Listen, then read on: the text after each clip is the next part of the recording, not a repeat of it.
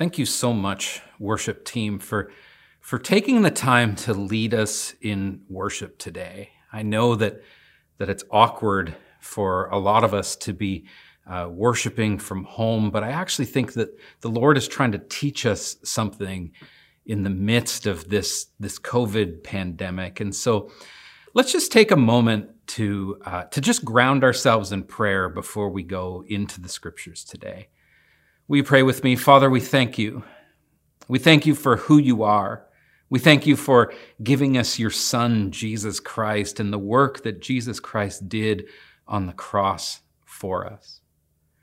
I pray, Lord, that as we hear from your word, as we learn about your ways, I pray, Lord, that our hearts would be opened, that our minds would be open, that we would hear what it is that your Holy Spirit wants to speak to each of our hearts about our own self, about the transformation that you want to happen within each of us individually. And so, Lord, I pray that you would strip away our old selves and that you would show us how to put on the new. Father, as I teach today, I pray that you would guide my words, that your spirit would be the one speaking to each of us. In Jesus' name, amen. Have you ever wondered, am I actually living the life that Jesus called me to live? You know, is my life actually representing Jesus Christ in all of my thoughts, in all of my actions? Am I actually living my life in Christ, or do I just kind of believe that there was a Christ? Have you, have, have you ever actually pondered how your engagement in church life and in, and in your personal life actually is all interconnected to one another.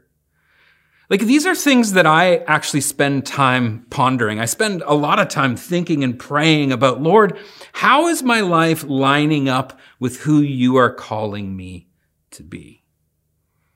As we've been studying the book of Colossians, Paul's letter to the church in Colossae, that is exactly the questions that Paul is pondering himself and would like to communicate the answers to this church.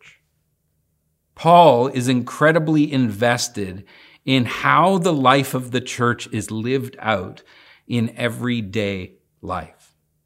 He's not actually really pounding a whole lot of theology into their heads saying, you need to learn more, you need to do more. What, he, what he's actually doing in this book is he's lovingly guiding a church into a Christ centered life a life that, that is completely saturated in Jesus Christ, because that is the life that Jesus himself calls each of us that believe in him to live. That all of our actions, everything we do, every thought we have, that it can either be in Christ or it can be in the world. And I struggle with, with the, the, the challenges that we have of the world penetrating our thought pattern and our thought life. And because the world's penetrating our thought pattern and our thought life, we're actually not living our lives for Jesus, but instead we're living our lives for ourselves or we're living our lives by, by the ways of the world, the standards of the world, instead of this radical call of being reformed into the likeness of the Creator. And so this series in the book of Colossians, more specifically in chapter three, I have just found it incredibly life giving. For Paul to, to, to say, you know, these are the things that get in your way of living your life for Jesus. And so get rid of those things in your lives and the things that surround all those things. Get rid of that person. You need to die to yourself in order to put on the things that Jesus actually wants you to be. And if I was honest, I catch myself thinking like the world all the time. I catch myself putting on the dirty clothing, so to speak, that Paul talks about, the things that we're supposed to rid ourselves of in one way or another. I may not be doing the things that are on his list, but the principles that surround them, I often catch myself doing those exact things. It's not always simple to just get rid of something and put on something new. And the Apostle Paul knows this. And that's the heart behind his letter. Today, I'm going to wrap up the teaching in chapter 3. And the passage that we're going to deal with is chapter 3, starting at verse 18, going all the way to chapter 4, verse 1. But before I teach that, I want you to understand a couple things as we go through chapter 3 that all of this is interconnected that this whole chapter is one flow of thought. And so the passage that we're about to get into, instructions for Christian households, it's not disconnected from all of the passages that tell us to rid ourselves and to put these things on. So I want to quickly go through chapter three, then give us a caveat before we go into uh, verse 18 and the teaching today. And so very quickly, I want to read through chapter three just to remind us. And didn't Pastor Tamil just do a bang up job at walking us through verses uh, 12 to to 17 last week. I just thought that her reflection on that was just amazing. And so I want to draw us back into reflecting that way. This chapter starts like this.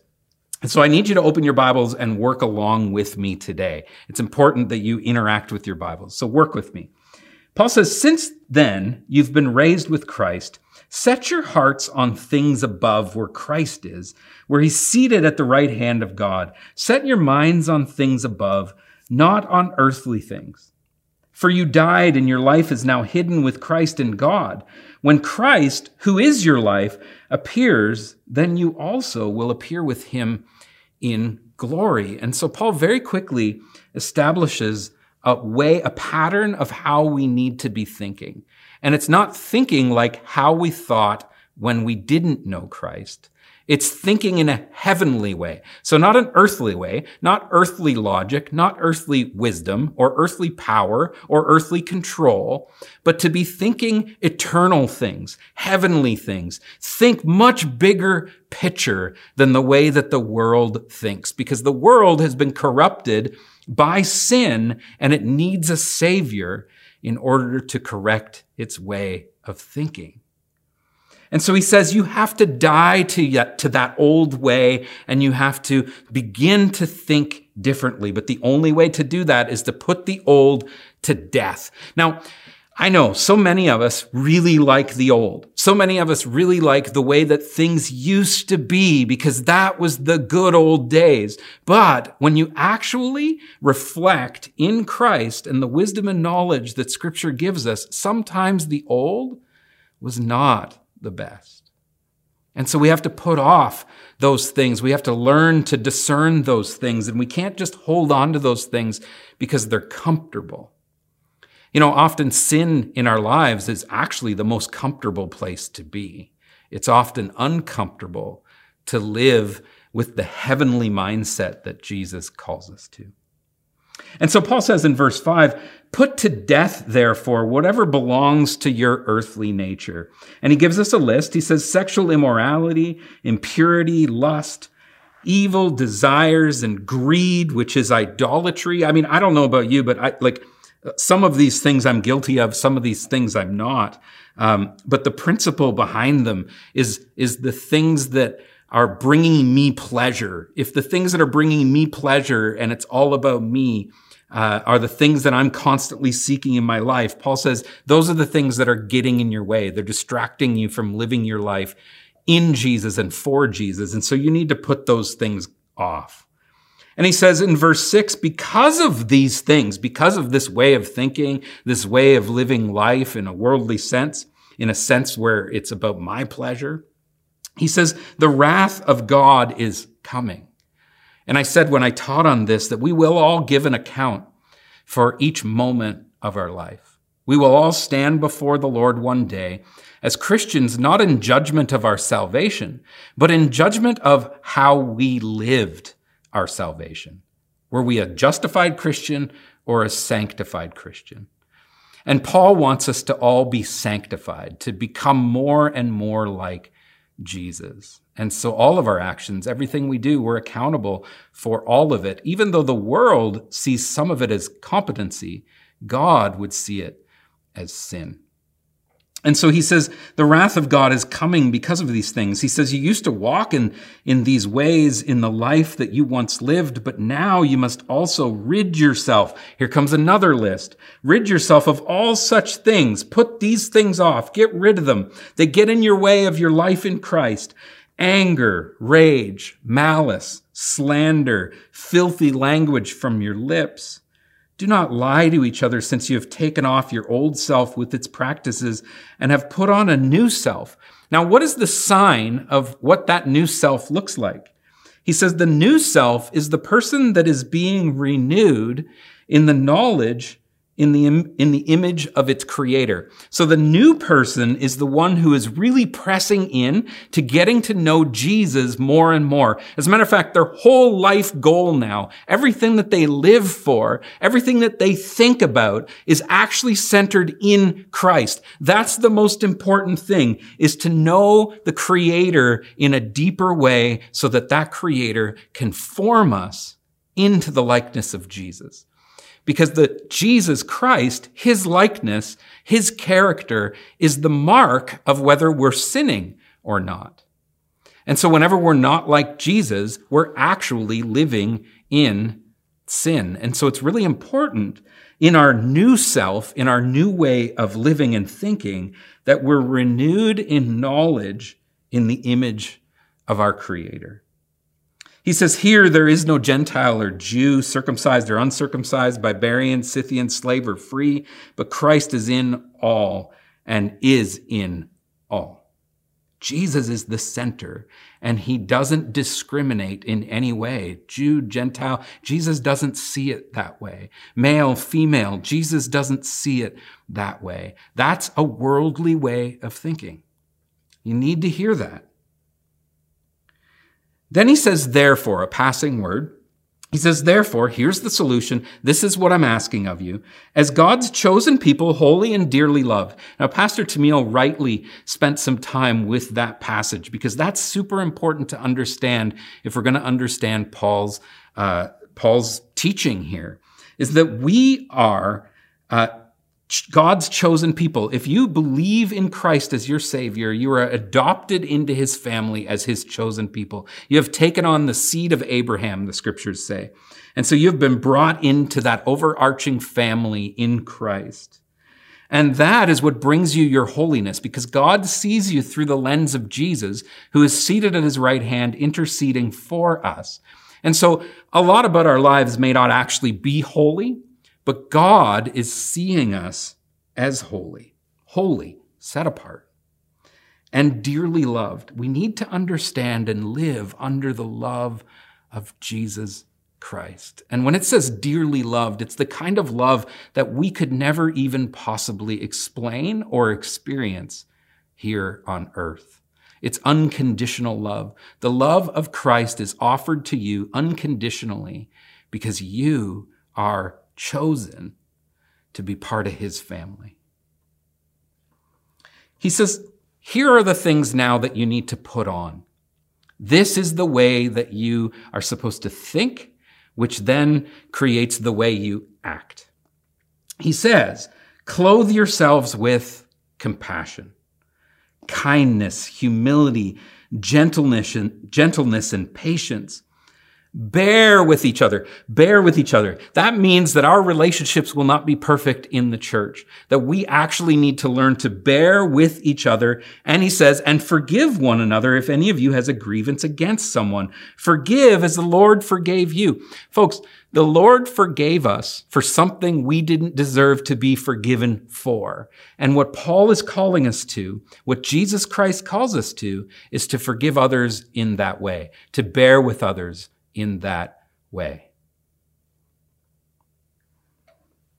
He says, and over all of these virtues, none of these virtues are possible unless you put on love. So, all of these virtues gentleness, compassion, kindness, humility, uh, patience all of these things need to be done through the lens of the love of Jesus Christ. Because it's that love that binds them all together in perfect unity. And then he says, Let the peace of Christ rule in your hearts no, not the world ruling in your hearts, not selfishness and sin ruling in your hearts, but the peace of Jesus Christ, knowing that Jesus has given his life for you and you resting in that forgiveness and that grace. That's what you're clothing your heart with. The peace of Christ ruling your heart, guiding your decisions, guiding your actions, guiding your behaviors and the way that you think. He says, since all members were one body and were called to peace, and be thankful. You see, thankful hearts, a grateful heart, a heart that's compassionate and kind.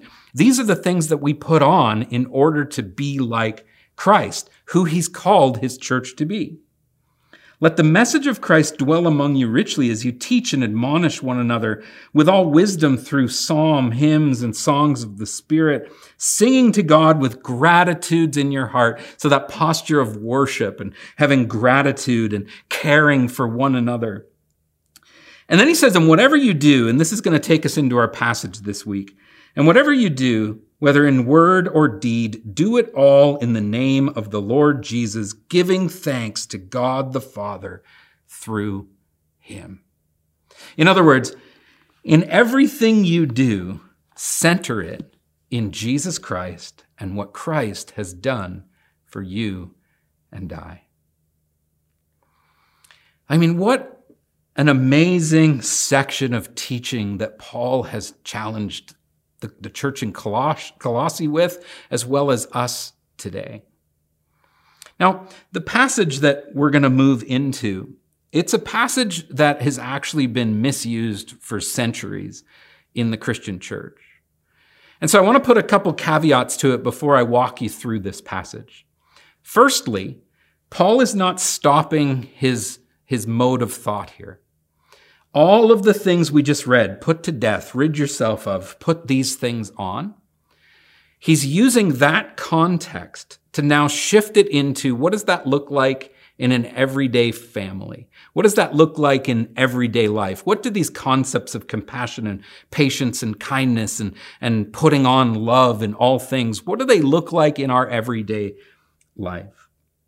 And secondly, Paul wrote this in first century culture. And Paul never actually writes to change, uh, uh, like to, to, to go against a culture by making it a cause of I'm going to rid this culture of the way that it feels about women, or I'm going to rid this culture about the way that it feels about money. He never takes that approach. He often uses the culture and then redefines how we as Christians go about living within that existing cultural structure. And in Greco Roman culture, the man was the head of the household and the woman held very little value in anything. And the children, the man was also head over, and, and they held very little value in the family. Now, this was the, the culture that Paul is speaking into, and it's a Greco Roman culture, not actually a Jewish or a Christian culture. You see, the Jews at this time had been very Hellenized. What, what a Hellenistic Jew was, was just simply somebody who had grown up as a Jew, but had been, had really taken on Greek culture as a Jew. And so in the first century, we saw this saturated throughout Judaism, where they had taken on structures of Rome in order to survive in their Jewish culture. And the hierarchical structure in family was actually a pagan Greco-Roman way of running a household. And so many of the Jews had adopted this, and Paul uses this structure in order to teach us how to live within that structure. And so he says things like in verse 18, wives, submit yourselves to your husbands as is fitting to the Lord. Now, many in the church have taken that to be wives, listen to the head of the household, whether you like it or not. Wives, submit to the man because the man is over the woman.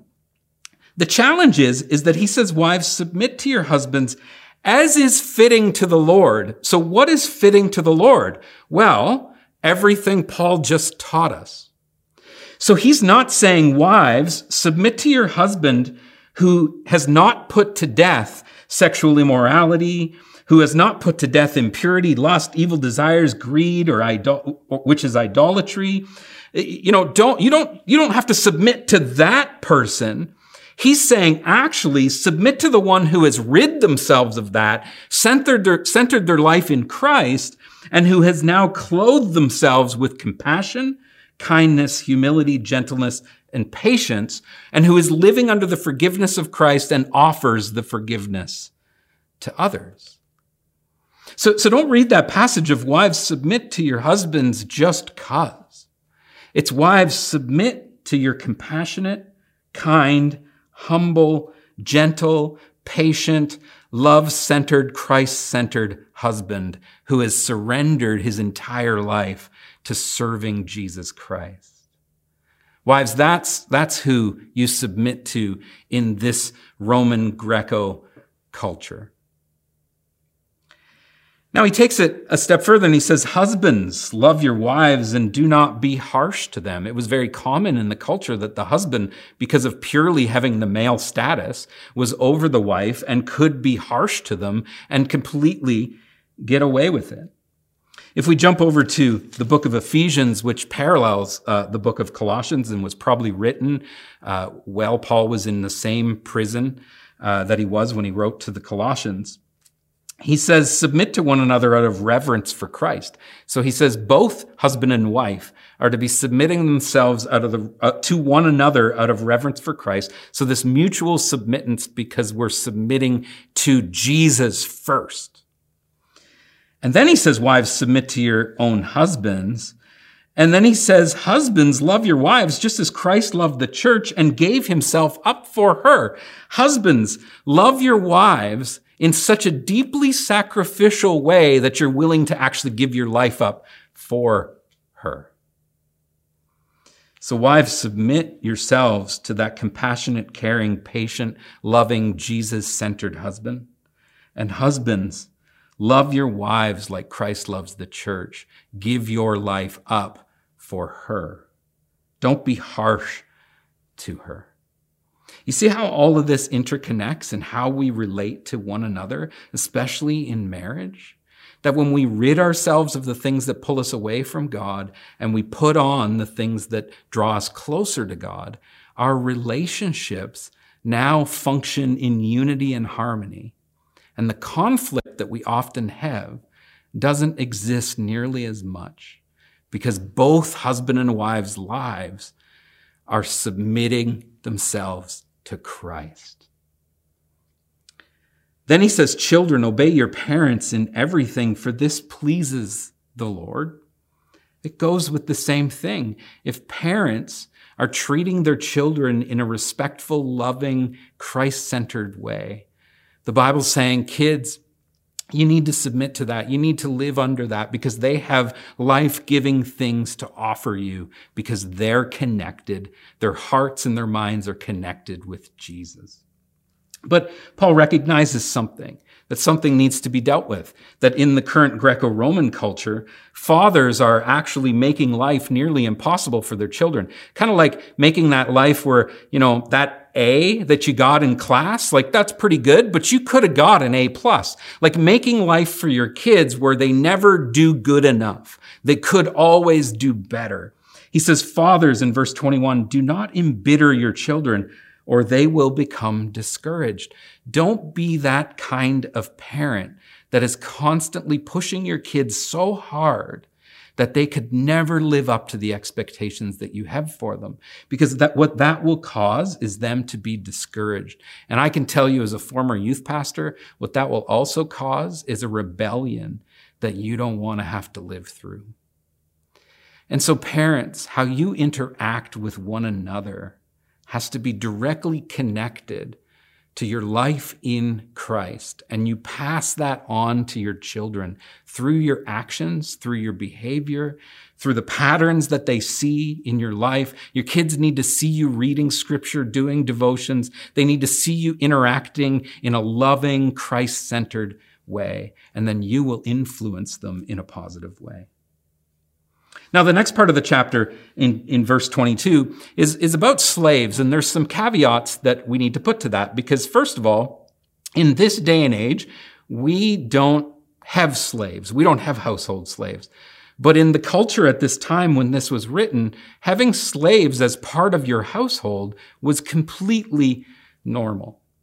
Now, I'm not going to get into all the different caveats of the difference of slavery in Paul's time compared to slavery in, say, you know, the 1950s in, in southern United States or anything like that. We don't, we really don't need to get into that.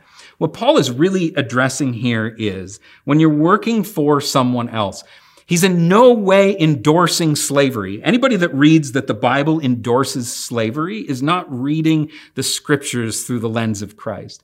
Paul does never, does not ever endorse slavery. If anything, he speaks against it. Philemon, which is also connected to the book of Colossians, is all about Paul begging for Philemon to let his slave free, to let him have a free life because Paul has developed a relationship with him. But that's a, that's a side note. So slaves, he says, obey your earthly masters in everything. I want you to think about this in our context today as your workplace? When you're under the authority of someone, how is it that the Bible teaches us to function? He says to obey your earthly masters, obey your boss and everything, and do it not only when their eye is on you and to curry their favor, but with sincerity of heart and reverence for the Lord. In other words, don't just be a people pleaser when the boss is looking. You actually need to be doing everything that you're doing in Christ. You're not working for that boss. You're working for Jesus Christ. And this person that you have put on, this compassion, kind, humble person is exactly the posture that you're supposed to have when you're working with the authority that's above you. Now this becomes difficult, doesn't it? He says, whatever you do, work at it with all your heart as working for the Lord, not for human masters, since you know that you will receive an inheritance from the Lord as a reward. It is the Lord Christ you are serving. Anyone who does wrong will be repaid for their wrongs, and there is no favoritism. Folks, there's lots of wrong in our world. There's lots of mistakes that leaders make that bosses make in the workplace. But ultimately, as Christians who have put off, put to death these things that pull us away from Jesus and have put on the things that lead us into a life in Christ, we think differently and we act differently and we obey authority over us because we're not obeying them. We're actually obeying Jesus.